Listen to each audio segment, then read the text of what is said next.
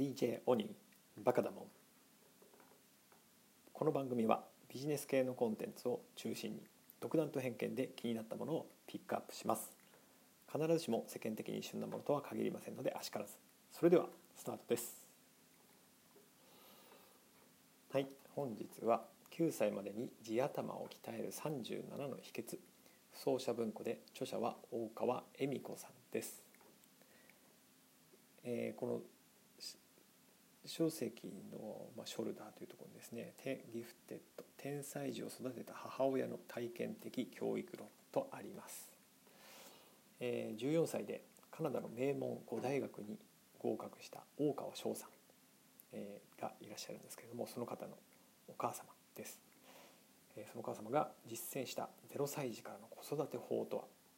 というふうにあります。でこの大川恵美子さんという方なんですけれども今申し上げた通り、えー、天才児大川翔さんのお母様であると同時に、えー、弁護士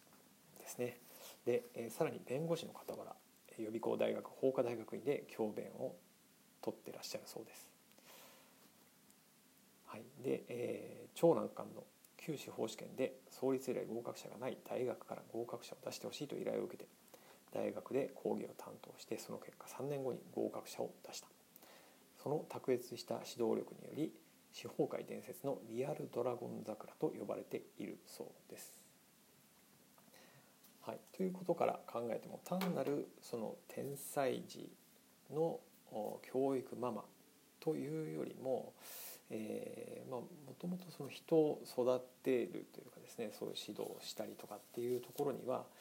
相当力がある人なんだろうなというふうに思いました。はい、で、まあ、37の秘訣とあるので、えー、書いてあることはいっぱいあるんですけども、えー、まあ第一章あ、えー、出遅れ組からのスタートということで出遅れていても諦めないとかですね第2章では読み聞かせが心を育むということでその秘訣を紹介していただいてます。で第3章「知恵の扉を開く本の選び方」ですねここは本の選び方です。から第4章では、えー、生活の毎日の生活の中で脳を鍛えるということで、えー、でもですね約 9, 9個ですかね、はい、の秘訣を紹介していただいていて第5章では集中力を鍛えモチベーションを高める。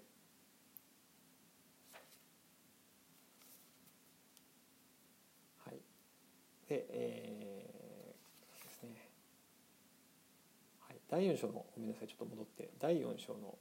生活の中で脳を鍛えるの中ではですねお風呂遊びだとか、えー、魔の2歳児をどう乗り切るか自分で選ぶという経験の積み重ね、えー、裸足を楽しむ寒風摩擦、ゲームこれはまあアナログゲームのことをおっしゃってましたね。ダイニングキッチンでの勉強場所。勉強場所ダイニングキッチン。キッチンテーブルには地球儀と地図帳。で、えー、勉強をゲーム化するとかですね。というふうな生活の中で脳を鍛えるというあります。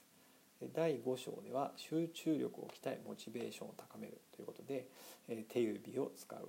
えー、勉強しろではなく早く寝ろ、体を温める、えー、走って集中力アップから大自然が心を癒すというふうな紹介がされています。で、えー、そうですね第6章はコミュニケーション能力ここでは幼児語を使わず話しかける親子で散歩する聞き上手になる親が話を聞かせる人前で話すっていうふうな紹介をしています。第7章これが最後の章ですね自ら学ぶ力判断する力を養うということでお手伝いをさせるべきか、えテーマを決め事前に調べて旅行計画を立てる。セルフエスティームを高め覚醒。温故知新日本古来の教育が学ぶ姿勢を育むというふうな章になっています。はい。えー、ここまでで結構時間を費やしてしまいましたが、はい、ここで、えー、紹介したいのはまずですね前書き、まあ、初めにかのところでこの天才児と呼ばれた大川翔さんが母について語っています。はい、でここではそのお母さんは教えるのがうまい。って言ってます、はい、まあ教えるだけじゃなくて人を乗せるのがうまいんだと思う。僕なんかついつい調子に乗って勉強しちゃったわけで。というふうなことを言ってますね。でまあ彼が自分自身を含めて言ってるんですけれども、えー、人はやる気があればきっかけを与えるだけでできるようになるってことを母さんはリアルに証明したんだと思うと。はい、で、まあ、特別な天才だっていう僕のことを特別な天才だっていう人たちがいるけれどもそれは違う。僕の本を読んでもらうと分かってもらえると思うんだけど僕はギフテッドであっても天才ではない。僕は自分を努力の人だと思っているそして日本にも僕のような努力の人はたくさんいる。地頭を鍛えるってことはすなわち努力の人を育てるってことなんだと僕は思っているっていうことですね。して、えー、一体全体どうやって地頭を鍛え心を育み努力の人を育てるのかそんな話ですというふうにこの大川翔さんが紹介してくれてます。はい、そしてその次に、えー、その大川恵美子さんがですね前書きというところで、えー、思い立ったが吉日今に勝る時はなしと There is no time like the present というふうな言葉を紹介しています。まあ、とにかく思い立ったら今始めればいいんだというふうなこと今からの一歩こそが最も大事。子どものセルフエスティーム自尊感情自己肯定感を高める子育てをしようという話です。これだと感じた箇所があったら、えー、速攻で実行に移していただければというふうに書いています、はい、とにかくまずはその読み聞かせですね。読み聞かせはあとてもいいと子どもの自己肯定感を高める共感性を高め心を育むとかですね。物語に乗せて文化教訓倫理観を伝える。ということができるんじゃないかというふうに言っています。で、えー、まあ、小学生でも読み聞かせしてもいいだろうと。名作と偉人伝。名作は交代読み。偉人伝は寝る前に少しずつ読み聞かせて逆境に打ち勝つメンタリティーを育てられるんじゃないかというふうなことです。で、えー、私が気になったところはぐっと飛んで第6章のコミュニケーション能力を鍛えるというところでやはりここでも聞き上手になるということですね。語りかけ読み聞かせでインプット訓練をしているわけですが次の段階としてアウトプット訓練は必要ですと要はコミュニケーション能力を鍛える上でアウトプットの訓練が必要そしてえー、たくさん話せば話すほど上手に話せるようになる。量は質に変わる。ということですね。そのためにはこちらが聞き上手にならなければならない。ということですね。とおっしゃってます。で、えー、聞き上手になるコツっていうのは何かというと何でも肯定的に聞いてあげること。何を話しても大丈夫だと。安心させること。心理的安全性ですね。話すこと自体が気持ちいいと感じさせる。そのためには肯定する。褒めるが基本。結果が失敗に終わったことでも努力したことに対して褒める。これがセルフエスティーム自尊感情自己肯定感を高めることにつながるというふうにおっしゃられています。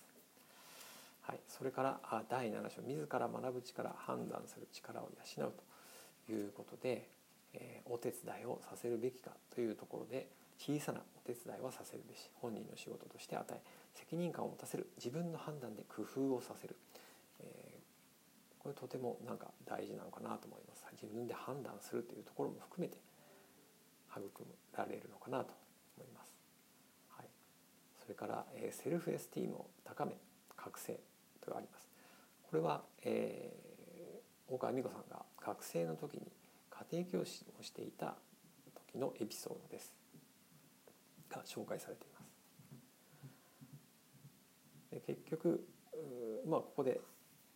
秘訣として紹介されているのが課題をスモールステップ化してワンステップ進むごとに子どもの努力を褒めまくりセルフエスティーム自尊感情自己肯定感を高めるこれにより自ら学ぶ力を育成し判断する力を育てるというふうなことをおっしゃられていますそして、えー、最後に紹介したい前にもう一つですね。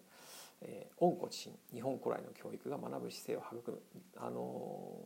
ー、まあ、仕事の都合で、えー、大川翔さんも5歳からカナダに行かれたそうなんですけれども、えー、そんな環境にありながら、えー、大川美子さん日本古来の教育を大事にした教育を家庭の中ではされていたそうです。語り聞かせ語りかけ読み聞かせ漢詩と論語の素読、音読暗唱とかですね、えーはい、この辺り武道を通じて心身を鍛える、まあ、寒風摩擦なんかを紹介されているのもその辺りかなというふうに思います。この辺はとても大事にされているということでした、はい、で一番最後後書きのところで紹介されているのが山本五十六の言葉です。えやってみせ。言って聞かせてさせてみせ。褒めてやらねば人は動かし。そしてこれまあこれが一番有名なところだと思いますけどもこの言葉の続きとして話し合い耳を傾け承認し任せてやらねば人は育たずやっている姿を感謝で見守って信頼せねば人は実らずという言葉も紹介されています。はい、いかがでしたでしょうか？今日も最後までお聴きいただきありがとうございました。それでは皆さん、今日も良い一日をお過ごしください。DJ オニーでした。See ya!